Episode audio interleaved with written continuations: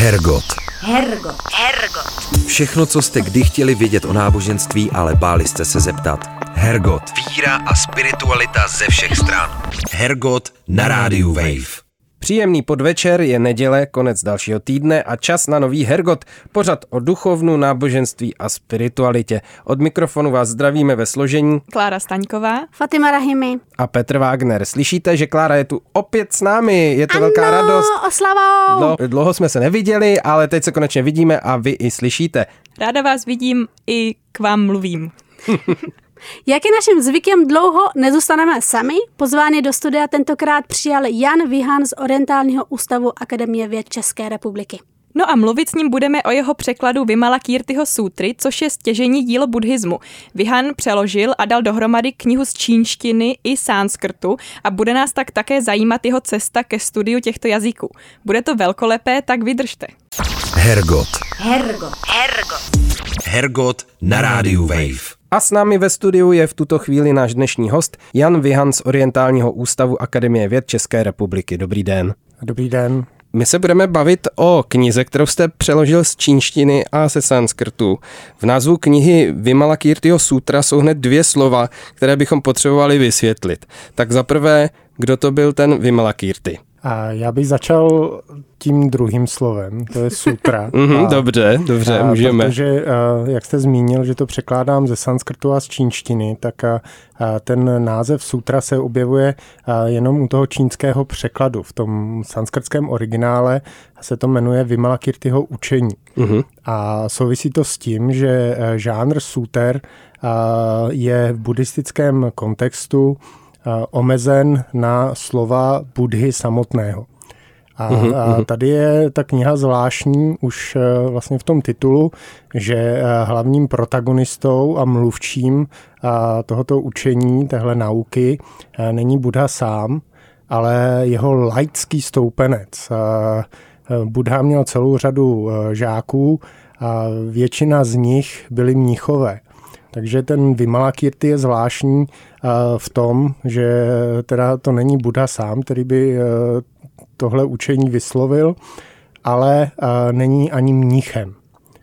A Vimalakírti odkazuje na jeho takovou dvojnou skutečnost, že na jedné straně se vyskytuje ve světě mezi lidmi a toho světa se nějak neštítí, jako se ho do určité míry štítí mnichové, ale zároveň to jeho jméno znamená neposkvrněná pověst.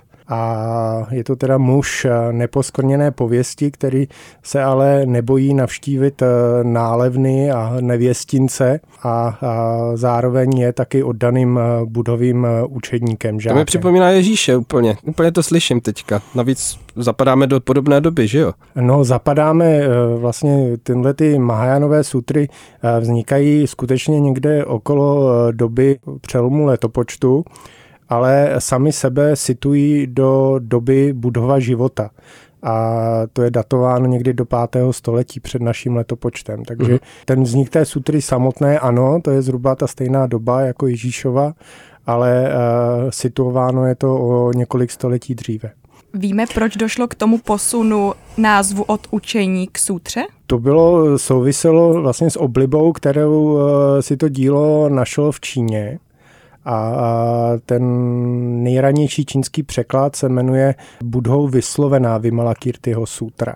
Takže tam je důraz na to, že přestože většinou tam mluví teda Vimalakírti, tak Buddha se v té sutře také objevuje a ten Vimalakírti je tam jeho partnerem. Takže v tomhletom směru ten důvod je právě ta obliba, kterou tohle dílo v Číně mělo a proto bylo vlastně povzneseno na vyšší úroveň.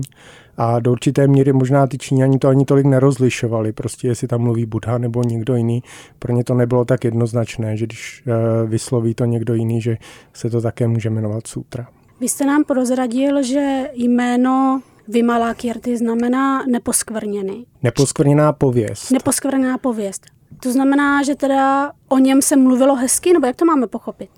No, máme to pochopit, vlastně to je hlavní téma poselství té sutry, je nedualita, to znamená schopnost vlastně přebývat v tomhletom světě a nebýt jim zasažen do té míry, do jaké jsou jim zasaženy běžné bytosti. Když my půjdeme se někam večer napít a přebereme trošku piva, tak to bude mít dopad na to, jak se budeme chovat. Nicméně Vimalakírti, zdá se, tohleto všechno byl schopen činit, aniž by to na něj nějaké ty morální dopady mělo. Takže tady je právě taková zvláštní status tohoto člověka, který na rozdíl od těch mnichů, kteří se snaží žít velmi čistým životem a nedokážou si představit, že by na sebe přijali třeba roli otce nebo manžela, protože tím by vlastně ztratili tu svoji morální bezúhonnost, tak tohleto ten Vimalakírti všechno podstupuje. Nicméně všichni jsou si vědomi, že to všechno dělá proto, aby pomáhal jiným bytostem. To znamená, aby se v tom daném prostředí setkal s těmi jinými bytostmi, které by běžně s mnichem do styku nepřišly, ale není tím zasažen. Nikdo vlastně nespochybňuje ten jeho morální rozměr. A tady se nabízí otázka, jak je to možné? To bych nechal právě na čtenáři už, aby si to přebral, tu sutru samotnou, protože je postavená právě na paradoxu. Tohle to je ten první paradox, jak on je schopen vlastně v tom světě přebývat a přesto se tím světem nenechat zvyklat v tom svém ukotvení. A ví se o jeho původu aspoň, jako jestli se narodil jako v uvozovkách normální člověk, nebo odkud se vzal? Odkud se vzal, tak to tady předběhnu vlastně úplně na samý konec té sutry, protože to teda prozradím pro čtenáře, že ten Vimalakírti není běžný smrtelník. Vlastně v rámci buddhistické nauky jsme předurčeni svými předchozími činy k určitému údělu a do určité míry vlastně determinování vlastní karmou k tomu, jak budeme jednat. A Vimalakírti je z tohoto osvobozen, protože on je takzvaným bodhisattvou, jaksi bytostí, která byla schopná vlastně zpřetrhat tahle pouta karmická a nebýt vlastně svázaná svými minulými činy. A ještě navíc u něj je to komplikovanější nebo jednodušší v tom smyslu, že on nepochází původně z tohoto světa. Ta sutra je hodně fantaskní, cestujeme tam do jiných světů. Ano, takhle jsem měl přesně vnímala, když jsem to četla. Fantasy kniha. A Vimalakírti, jak se dozvíme na konci, není běžným smrtelníkem, proto je vlastně postaven na úroveň partnera Buddhy, protože přichází do tohoto světa z jiného světa, který se jmenuje Abhirati. A v hierarchii buddhistické, vlastně těch Mahajánové hierarchii těch různých světů, ten náš svět, který se jmenuje Saha, tak je skoro na té nejnižší úrovni, protože tady jsou pekelné bytosti a můžete tady upadnout do strašlivých zrození, zatímco v jiných světech je to poznání veselejší.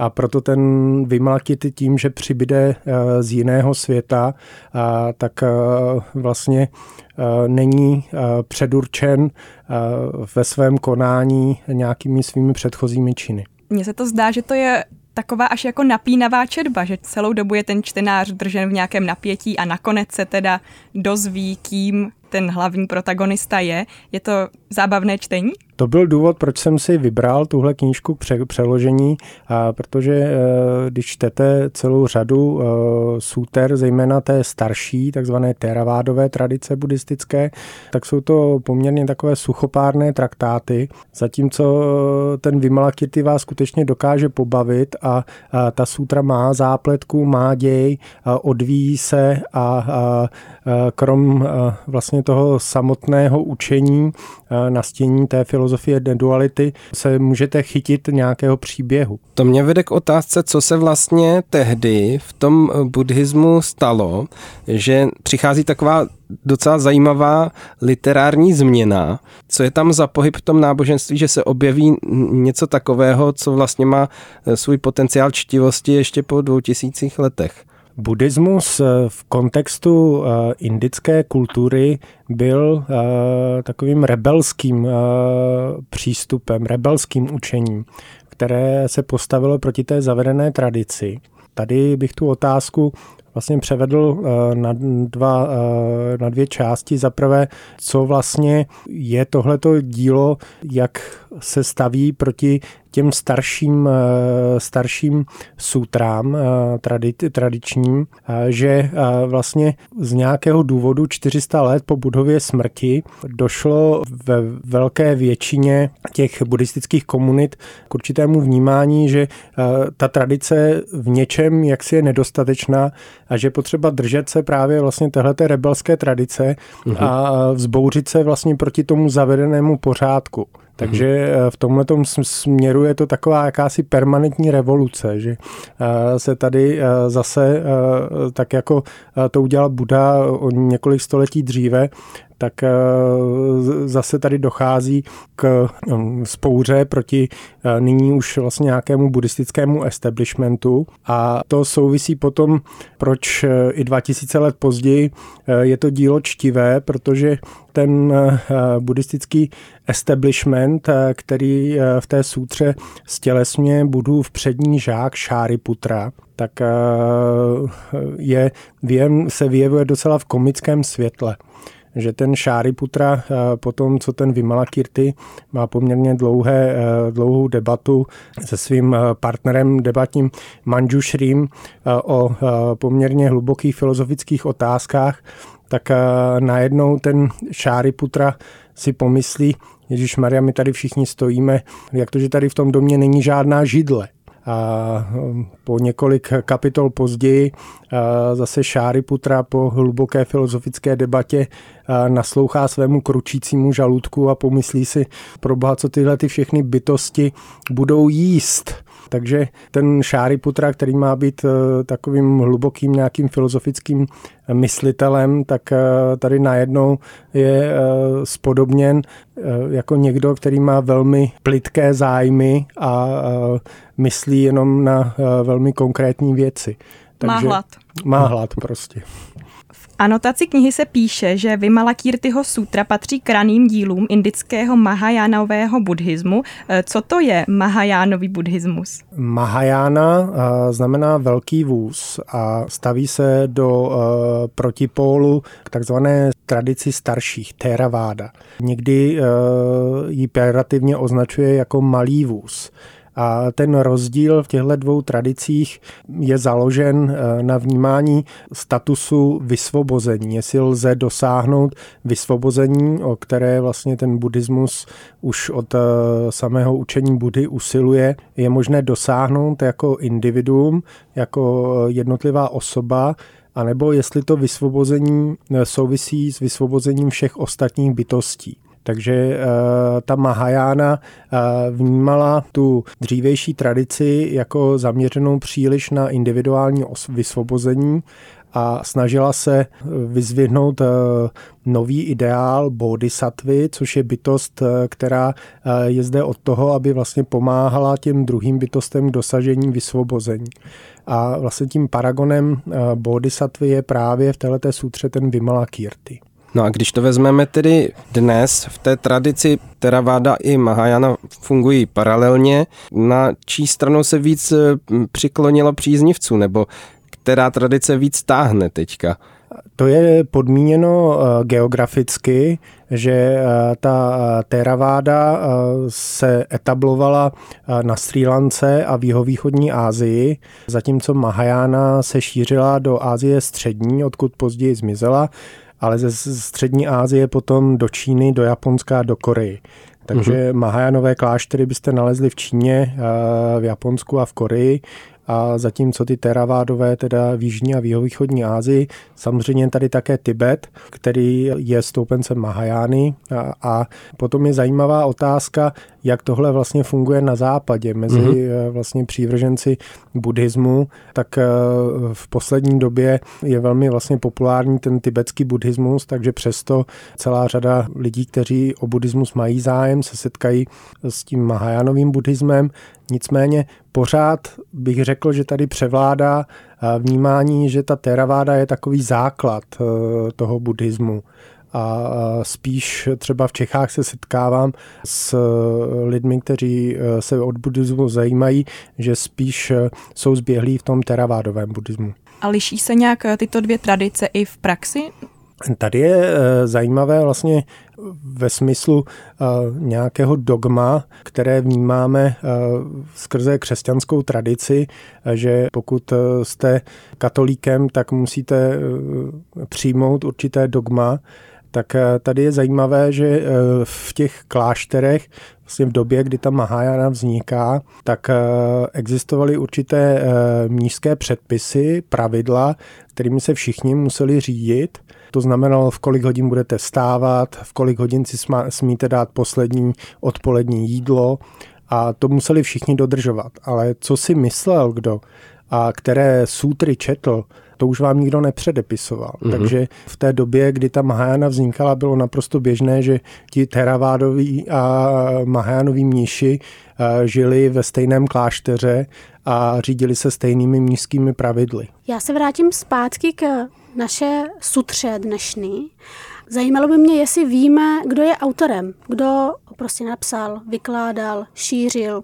Buddhistické sutry v drtivé většině jsou anonymní a platí to i pro ty Mahajánové sutry. Takže můžeme jenom spekulovat nad okruhem autorů, kteří byli v pozadí tohoto mohutného vzepětí, někdy právě na přelomu letopočtu, které vedlo k vzniku celé řady nových súter, které o sobě tvrdili, že jsou tedy Mahajánové sutry. A jestli to byli mniši, nebo jestli to byli naopak laičtí stoupenci. A tohle je velmi plodné téma, pro které bohužel nemáme dostatek důkazů, abychom se přiklonili na tu nebo na druhou stranu. A ví se aspoň, v jakém jazyce původně byl napsaný, jestli to byl v sanskrt?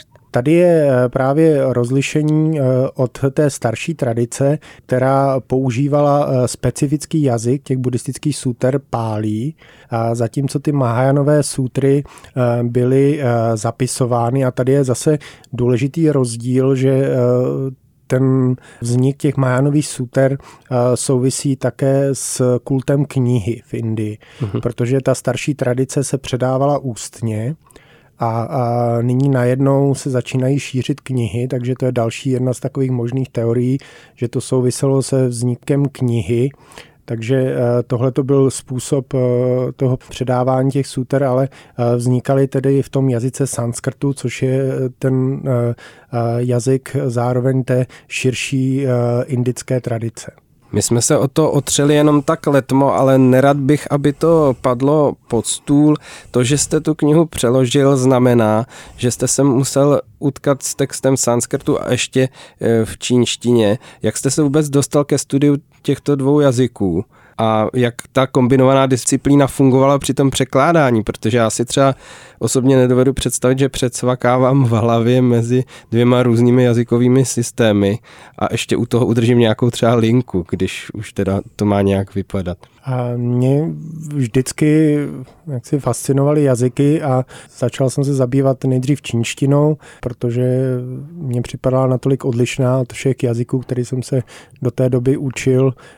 Mně připadla zajímavá jako úplně jiný systém fungování jazyka. A shodou okolností potom, když jsem dokončil vlastně studium sinologie, jsem měl příležitost se dostat do Indie a rok tam žít. A v té době jsem začal studovat i hindštinu a sanskrt, což pro mě vlastně subjektivně v té době připadlo jako úplně návrat ke kořenům od úplně odlišného čínského jazyka. V tom sanskrtu naopak jsem slyšel vlastně ozvěny celé řady vlastně indoevropských jazyků, takže jsem nejdřív studoval tyhle ty dva jazyky a pak celkem logická otázka, která se nabídla nebo možnost byla, jak vlastně tyhle ty jazyky zkombinovat. Ten buddhismus se nabízel jako vlastně literatura, která vzniká v Indii, v tom sanskrtu a je potom přeložena do čínštiny a šíří se v čínštině. Takže to je potom zajímavé otázka vlastně toho přijetí úplně odlišné kulturou, která až do té doby byla velmi sebestředná. A další zajímavostí, proč jsem vlastně to překládal ze sanskrtu, protože až doposavad ta Vimalakírtiho sutra byla do západních jazyků překládána buď z čínštiny nebo z tibetštiny, tak ten důvod byl, že se nalezl rukopis té sanskrtské verze Vimalakírtiho sutry, který v Elhase v knihovně toho paláce Potala, japonská baratelská mise úplně náhodou tam tenhle ten text našla. A kdy to tak bylo? A to bylo v roce 1999, takže relativně nedávno. A pro mě to bylo vlastně dobrodružné, že najednou ten text sutry, která v Indii nenašla příliš velkou oblibu, ale stala se úplně fenomenálně úspěšnou v Číně a v Japonsku, tak najednou vlastně mít k ruce ten originální text, kde celou řadu těch poměrně složitých filozofických otázek můžete nahlížet v tom původním jazyce bez toho prostředníka, toho překladatele. A když jsem potom na tom překladu pracoval, tak vlastně jedna linka, která mě vedla, byla právě to přijetí té Vimalakírtiho sutry v Číně a jakým způsobem vlastně ty čínští překladatelé překonávali to úskalí té odlišnosti kulturní mezi Indií a Čínou. No a našel jste tam teda nějaké významnější posuny v tom překladu, co ty čínští překladatelé vlastně nějak úplně třeba pozměnili? Tak oni se dochovali 3 čínské překlady a já jsem měl tedy k ruce vlastně všechny 3 a tam je zajímavé vlastně sledovat míru, do jaké se ten čínský překlad zpřesňuje. Takže v tom raném překladu se setkáte se snahou, která byla vlastní těm Číňanům v té rané fázi přijetí buddhismu, totiž nacházet pro ty buddhistické termíny poměrně filozoficky pregnantní ekvivalenty v čínštině. Takže třeba pro ten klíčový pojem probuzení, bodhi, Číňani používali termín tao, cesta. V těch raných překladech. Tahleta praxe potom v těch pozdějších překladech je právě nahrazována snahou najít naopak spíš nezatížené ekvivalenty. A nacházet vlastně novou terminologii, která by nebyla poplatná třeba taoismu, skrze který v těch raných fázích ty Číňané se snažili chápat buddhismus a nahrazena tedy snahou pochopit tu Mahajánovou nauku skutečně takovou, jaká je.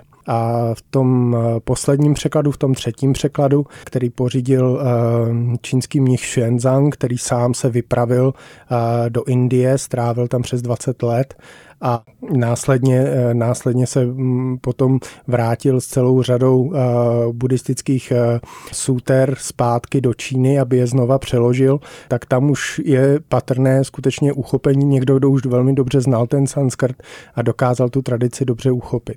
Možná je už na čase se více přesunout k té samotné sutře, protože vy jste mluvil o tom na začátku, že to je jedna z mála suter, který má děj. Tak o čem je? Co je dějová linka této sutry? Tak ta sutra začíná standardně jako celá řada nejenom Mahajánových, ale i Theravádových suter. Sice slovy, tak jsem slyšel, když vznešený pobýval, a to má být vlastně praveno jedním z budhových učedníků Anandou, který si pamatoval vlastně všechny okamžiky, kdy Buddha vykládal své učení. A v tomhle konkrétním případě se Buddha pustí do rozpravy v háji za městem u místa, které se jmenuje Vajšálí v severní Indii. To je historické místo. Do dneška byste tam to Vajšálí skutečně v Indii našli. A ta sutra pokračuje vlastně výčtem všech bytostí, které jsou přítomny tomuto učení. A to, jak jste říkala, bylo to těžké, ano, bylo těžké zpracovat hnedka na začátku. Vlastně tenhle ten velmi barvitý svět, celou řadu bytostí, které se tam vyskytnou, nejenom lidí, ale celé řady nadpřirozených bytostí. Kolik tam je tak těch jmen odhadem? No, těch jmen jmenovaných, to je v řádu desítek, ale vlastně zmiňováno, že tam jsou tisíce posluchačů, naštěstí ne všichni jsou zmiňováni. Nicméně, když teda je takto nastíněn ten okruh bytostí a ta scéna, tak na to místo přibude z toho Vajšálí význačný mladík jménem Ratnákara se svými 500 kumpány a ti všichni přinesou Budhovi jako dar drahokami vykládané slunečníky. A ten Buddha, když od nich přijme ty slunečníky, protože v Indii si dokážete představit to strašné horko, tak slunečník je patřičný dar, tak on ty slunečníky vezme a svou nadpřirozenou mocí dokáže způsobit, že se ty slunečníky spojí do jednoho velikánského slunečníku, který překryje vlastně celou naší galaxii. A tady se právě dostáváme do takového žánru sci-fi, kdy najednou tady nejsme jenom v jednom světě, ale jsme tady vlastně obklopeni celou řadu dalších světů a kdy právě v tom obrovském slunečníku najednou se odráží nejenom náš ten svět, ale i celá řada dalších světů, které ta Mahajána vlastně vnímá, že to souvisí s takovým vlastně vysvobozením té mysli, aby nebyla omezovaná jenom tímhle naším konkrétním světem, že existují i jiné dimenze, jiné světy a tyhle světy najednou ti přítomní vlastně jsou schopni v tom slunečníku spatřit. A když vidí tu čistotu těch jiných světů v porovnání s tím nešťastným světem naším, tak vyvstává otázka, kterou ten Ratnakara pokládá Budhovi, co má vlastně ta bytost, která už je přesvědčená o tom, že bude následovat tu cestu k probuzení, dělat proto, aby ten svět pročistila. A to je taková první otázka té první kapitoly, a nastínuje vlastně směr celé té sútry.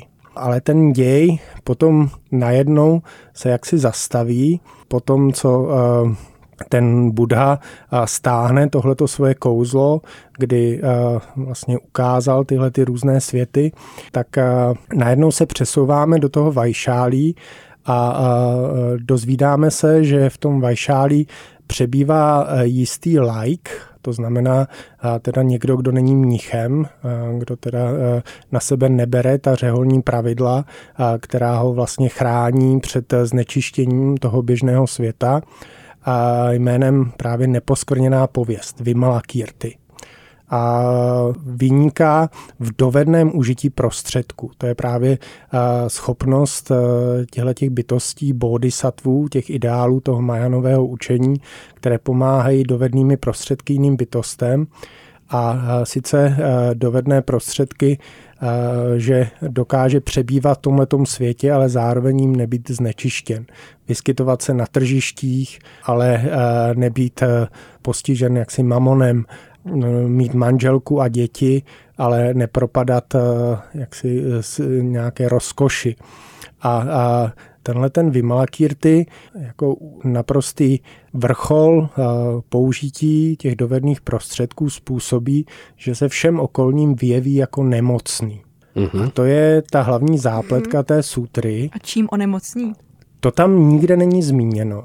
A to je takové tajemství, které obestírá celou tu sutru, co vlastně ta jeho nemoc je, do jaké míry je skutečná, do jaké míry se pouze jeví nemocný. A on se taky cítí být nemocný, nebo to je jenom všichni okolo? No, ta nemoc okolo způsobuje, že ten Ratnákara, ten mladík z toho Vajšálí, který přišel za tím Budhou, tak byl blízkým přítelem Vimalakírtiho. A vždycky, když Buddha se vyskytl v blízkém okolí, tak navštěvovali ho společně. Takže když on teď se nedostaví s tím Ratnákarou, tak to logicky dává vystat vlastně otázce, co se s tím Vimalakírtim stalo. Proč nepřišel do toho mangového háje za městem, aby vyslechl to Buddhovo učení? A ta nemoc je vlastně prostředkem narrativním, prostředkem, který umožňuje vlastně vytvořit tuhletu skutečnost, kdy ten Buddha vyšle za tím Vimalakírtim do města své učedníky, aby se ho poptali po nemoci. Protože to byla tradice ve staré Indii, zejména v těch buddhistických kruzích, když někdo onemocněl, že bylo potřeba za ním někoho poslat nebo se za ním vypravit a povzbudit ho v té nemoci. Takže ten Buddha se tedy pokouší vyslat své učedníky za tím Vimalakírtim, aby ho povzbudili v té jeho nemoci. A tím vlastně se ten celý děj po té první kapitole, která je uvedena vlastně velmi klasicky, vlastně nějakým buddhovým učením, v tomto případě učením, které je navozeno zázrakem, fantastickým dějem, tak se vlastně přesouváme pryč od Buddhy a tím hlavním protagonistou se stává právě ten Vimalakírti. Hergot. Všechno, co jste kdy chtěli vědět o náboženství, ale báli jste se zeptat. Hergot na Radio Wave. Teď jsme si tak shrnuli ten děj a vy jste zmínil, ale že kromě toho děje je tam nějaké také konkrétní učení. Tak co je to za učení, které v tomhle ději může čtenář najít? To učení je rozvinuto postupně vlastně během celé té sutry. Ta sutra má podtitul Učení o nepředstavitelném vysvobození. Takže ta myšlenka je vlastně, jak dosáhnout čehosi nepředstavitelného, co nám umožní se vysvobodit z té strastné existence, ve které se nacházíme. A důraz je tady kladený právě na tu nepředstavitelnost. A proto se v té sutře objevuje celá řada fantastických okamžiků a motivů, kdy ten Vimalakírti vytvoří svého dvojníka, kterého vyšle do vzdáleného světa, aby přinesl všem posluchačům takovou božskou manu, vzácné jídlo, z jehož jediné misky se nasytí tisíce zhromážděných. Tak a vlastně to je cosi nepředstavitelného, že si nedokážeme představit tuhletu možnost vlastně té cesty do jiného světa. A nepředstavitelné je také to, že se ty tisíce přítomných všichni vejdou do jednoho domu Vimalakírtiho v tom městě, kdy vlastně dojde k nějakému kolapsu toho prostoru, kdy do malého se vejde velké. A Vimalakírti tuhletu nepředstavitelnost zmiňuje také přirovnáním toho, jak se může hora Sumeru, vlastně nejvyšší hora pro starou indickou tradici, vejít do hořčičného semínka. Kdo si tohleto dokáže představit? A ti mniši z té starší tradice, kteří jsou tam přítomní, jejíž hlavním předákem je stařec Maha Kášjapa, který se proslavil vlastně svým velkým odříkáním a svým zarputilostí, kterou se věnoval pěstování té buddhistické nauky, tak když vyslechne to Vimalakírtiho kázání o té nepředstavitelnosti, tak řekne, že vlastně pro někoho jako on je tahleta neuka o nepředstavitelnosti absolutně neuchopitelná. Že on je vlastně ztracen, že on si vlastně z toho nemá co odnést, protože právě tím, jak už je ukotven v té starší tradici, tak tohleto je něco, co on nedokáže pobrat. Takže nepředstavitelnost je jedno slovo, které se tam vyskytuje, a druhé je nedualita. To znamená, že ta starší buddhistická tradice je zde vypodobňována jako si, co si libuje v rozporech a protikladech. A tohleto nové Mahajánové učení se snaží právě tyhle rozpory a tyhle protiklady nějakým způsobem zharmonizovat nebo skloubit, překlenout a oprostit to naše myšlení toho dualistického vnímání. A ten dualismus hodně souvisí s tím, jak používáme jazyk. Takže potom celá ta sutra je takovou hrou s jazykem a snahou, jak vlastně používat jazyk zcela nekonvenčním způsobem.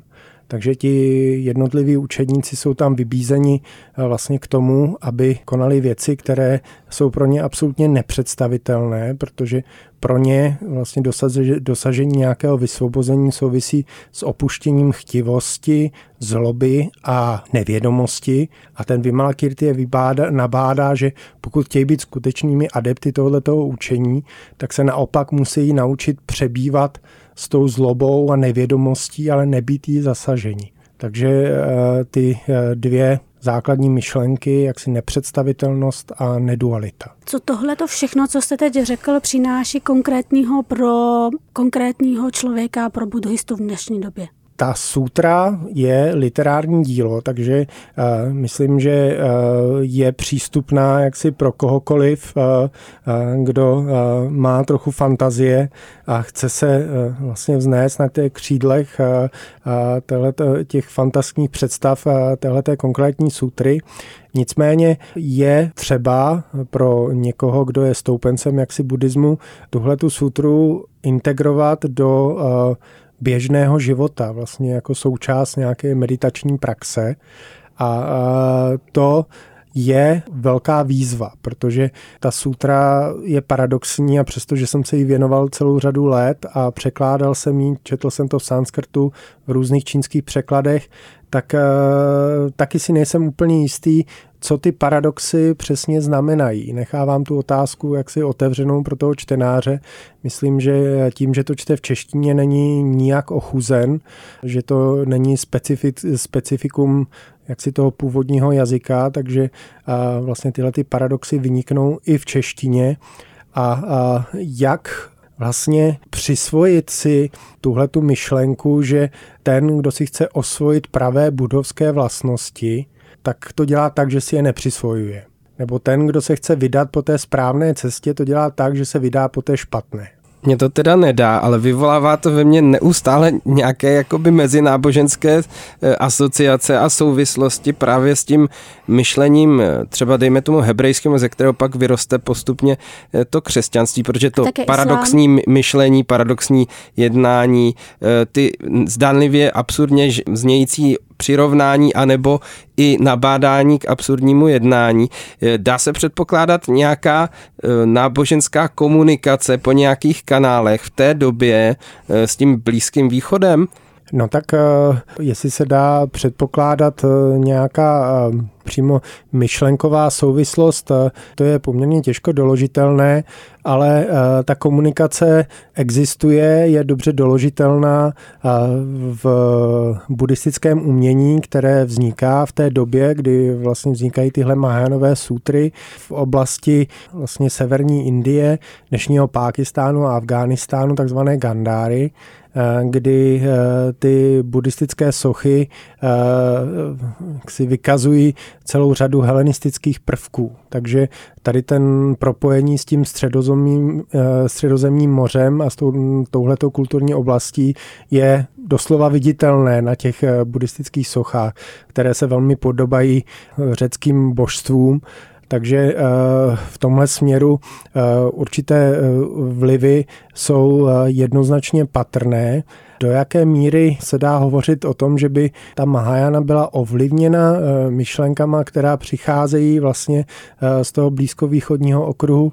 S tím jsem se nesetkal. Existuje celá řada jaksi tezí o tom, jestli se třeba Ježíš vypravil do Indie, ale zatím... Červeném trpaslíku ano. No tam se stane spousta jiných věcí, které by možná třeba i do téhletý literatury zapadaly dobře. Jak si v tomhletom směru nesetkal jsem se s ničím dostatečně přesvědčivým, co by ukázalo, že k tomu skutečně došlo. Takže. A co ta samotná změna formátu? To znamená, že sutra najednou má děj a vypráví tak fantasy věci. Nemůže to být taky vlivem? Mně se totiž taky zdá, že to je nějaký jako proud, který my nemůžeme... samozřejmě. Nemáme žádné důkazy. Že nemůžeme to dokázat třeba, ale že třeba podobné třeba myšlenkové pohnutí napříč těmi náboženskými směry, že se najednou věci někam pohnou. Způsob vyprávění a vykládání toho náboženství, způsob té nové koncepce té žité praxe třeba. Jestli se to fakt skutečně děje, nebo jestli si to jenom myslíme tady my s Faty. Nevím, jestli Kláří taky. Zatím jste mě docela přesvědčili. Tak určitě to možné je. Jak říkám, mě fascinoval vlastně ten příběh toho vlivu, toho cestování, toho buddhismu vlastně do té střední Asie a odtamtud potom dál do Číny po hedvábné stezce. Takže jsem se zabýval vlastně, jak tohleto se dá poměrně dobře zdokumentovat. Ale samozřejmě nabízí se otázka, proč vlastně se ten buddhismus nešířil explicitně druhým směrem, na západ. Jak to, že se tedy rozšířil do Číny, ale nerozšířil se do té míry, do té středozemní oblasti a jestli se tedy nešířil jaksi pokoutně tím, že by ovlivňoval ty tradice v té dané oblasti vlastně jiným způsobem. Tohle potom můžeme spatřovat třeba v tom, jak buddhismus byl absorbován potom do hinduismu v rámci té indické tradice, kdy sice zmizel z Indie, ale celá řada těch hlavních myšlenek byla absorbována tou brahmánskou tradicí, takže skutečně jaksi pronikl do toho nitra té samotné tradice. Ale je to zajímavá otázka a bylo by skvělé, kdyby se jí někdo chtěl do budoucna věnovat. To je minimálně na disertační práci, Petře. Děkuju. No. Je nějakou součástí toho paradoxního myšlení, paradoxního uvažování v téhle knize taky to zajímavé, nechci říct přirovnání, ale srovnání, že Vimalakírti jako laik je v něčem podoben, ne-li ještě výš než Buddha, nebo zatím je nějaká jiná myšlenka? Tady ta sutra je si velmi opatrná v tom směru, aby toho Vimalakírtiho kladla na vyšší úroveň, než je Buddha. Takže ta sutra je tam uvedená tím, že Buddha teda vykládá svoje učení, nicméně ten děj se potom přesune do města, kdy všichni ti posluchači přijdou do té místnosti, kde leží Vimalakírti nemocen a naslouchají jeho učení. A potom se ten děj zase vrátí zpátky k Buddhovi. A ten Vimalakírti tam přijde skutečně jako jaksi někdo, kdo je tomu Buddhovi podřízen. Což je strašně důležité pro nějakou autoritu vlastně v rámci té Mahajánové tradice, kdy existuje celá řada světů, ale v každém tom světě je jenom jeden Buddha. A kdo to vlastně je, co to buddhoství je, co to znamená býti buddhou, to je taky otázka, kterou se ta Mahajána zabývá a otvírá vlastně ten problém, jestli je možné pro běžného smrtelníka státi se někdy buddhou. A to je potom jiné dílo, do kterého bych se taky rád pustil, Lotosová sutra, která právě tuhletu otázku pokládá celou řadu odpovědí. Ale zajímavé tady je, proč vlastně ten Buddha potřebuje toho Vimalakírtiho jako svého sparring partnera, proč vlastně tohleto učení nemůže nastínit on sám. A to souvisí s tou Vimalakírtiho nemocí. Protože Buddha jako dokonalá bytost jaksi není úplně běžným smrtelníkem. A ta tradice je velmi opatrná a neví si úplně rady s tím, jak vysvětlit fakt, že Buddha na konci svého života onemocněl a zemřel. A to ten Vimalakírti naopak jako běžný smrtelník do určité míry, ale byste taky říkal, že není běžný smrtelník. Není právě běžný smrtelník. To je právě celý ten, proč je ta sutra tak zajímavá, že se velmi těžko jaksi vysvětlí jednoznačně. Že ta vlastně otevírá celou řadu otázek, které se s vámi vlastně ponesou, pokud si ji teda přečtete a budete vlastně postupem času nalézat různé odpovědi na to. Takže ten Vimalakírti je někdo, kdo vlastně na sebe může brát úplně tu lidskou existenci, včetně vlastně té nemoci, která ho v rámci téhleté sutry definuje, ale zároveň vlastně s tou nemocí nebýt stižen, tak jak jsou stiženy běžné bytosti, protože on běžnou bytostí není. On sem přibyl z jiného světa a nemá vlastně to karmické předurčení, jaké máme my všichni ostatní.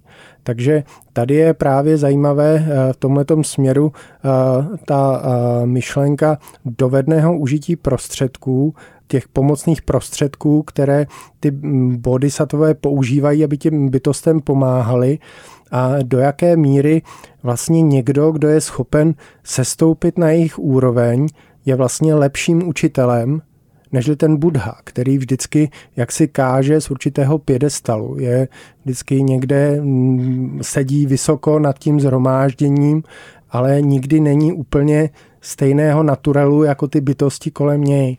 A zatímco ten Vimalakírti tohle to dokáže. Ještě ve vztahu Vimalakírti a Buddhy je to tak, jestli jsem to pochopila dobře, že on je nemocný, ale zároveň ho může uzdravit jenom Buddha. Takže je teda i v tomhletom na výš. To je výborná otázka, že skutečně tím, jak se ta sutra odvíjí, tak tím, že ten Buddha za ním pošle svého vyslance Mañjušrího, tak potom tou debatou, která se odvíjí mezi nimi, musí dojít ke změně toho stavu, toho Vimalakírtiho, protože zatímco na začátku on není schopen se sebrat a navštívit Buddhu, tak na konci té sutry toho schopen je. Takže vlastně ten nemocný do určité míry se v té sutře uzdraví tím působením Buddhovým. Mně přijde až je to takový jako psychologický, jak kdyby byl, a teď to bude hodně ode mě asi troufali, jak kdyby byl jako duševně nemocný, kdyby se bál a tím, že za ním pošle Buddha někoho, s kým může promlouvat, tak vlastně se tím uzdraví v úzovkách. Je to možné takhle interpretovat, protože vlastně ta nemoc možná souvisí s tím naším mentálním nastavením, s tím dualismem, v kterém my se ocitáme. A ta nemoc, vlastně, aby byla nedualistická, tak není pouze fyzické ani pouze psychické příčiny. To je tam zmíněno, že ta moje nemoc nemá ani psychickou, ani fyzickou příčinu. Je to někde mezi. My moc děkujeme za to, že jste nám otevřel dveře do textu, který je přitažlivý, navzdory tomu, že nás od něj dělí 2000 let. Přejeme všechno dobré do vaší práce. Mějte se hezky. Děkujeme. Moc děkuju za pozvání a taky přeju hezký večer. Naschledanou. Naschledanou. Hergot na rádiu Wave. To byl Jan Vihan pro Hergot Rádia Wave o knize, která je sice 2000 let stará, ale promlouvá i dnes. To je jako kdybych mluvil o Bibli, ale jak jsme zjistili, tak ono to vlastně zas až tak daleko od Bible nebylo. Já jsem byl teda velmi spokojen, co vy? Já jsem byla hodně spokojená, musím se přiznat, že jsem četla i tu knihu a lepší fantazii jsem v tomto roce ještě nečetla. No, tak to je velká meta, máme začátek roku a ty už si takhle nasadila laťku, dobře. Já mám na vás takový praktický dotaz na závěr, jak jste to pochopili z toho rozhovoru. Představte si, že jdete teď večer do obchodního centra nejmenovaného v Praze. Jak to uděláte, abyste odolali tomu mamonu a všem těm neřestem, které tam na vás čekají? Jak byste to provedli v praxi? No tak já ještě nejsem ani Vimalakírti, ani Ježíš, abych měl asi problém neulpívat na té hmotě. Ale můžu jako tam tudy projít a dělat, že se mě to netýká. Vykoukat se doprava doleva. Dost pomůže, když si nevezmu žádný peníze, to je jako jednoduchý potom. Tyjo, to je dobrý, ale já musím říct, že jsem byla několikrát, že jsem utíkala třeba před dešť do nákupního centra a nic jsem nekoupila, takže já už to mám za sebou vlastně. Mhm. Dobře. Tak to bude asi ta cesta. No, mě to tam asi ani nebaví vlastně. Déšť a peněženku nechat doma a nic se vás netkne. Máme praktický návod na nedualistický život. A s tím se rozloučíme, mějte se krásně, příští týden asi v podobné sestavě uvidíme. Každopádně Kláří s námi příští týden bude. Těšíme se. Už. A už pak furt pořád. Mějte se, ahoj. Ahoj. Hergot. Poslouchejte podcast pořadu Hergot kdykoliv a kdekoliv. Více na wave.cz/podcasty.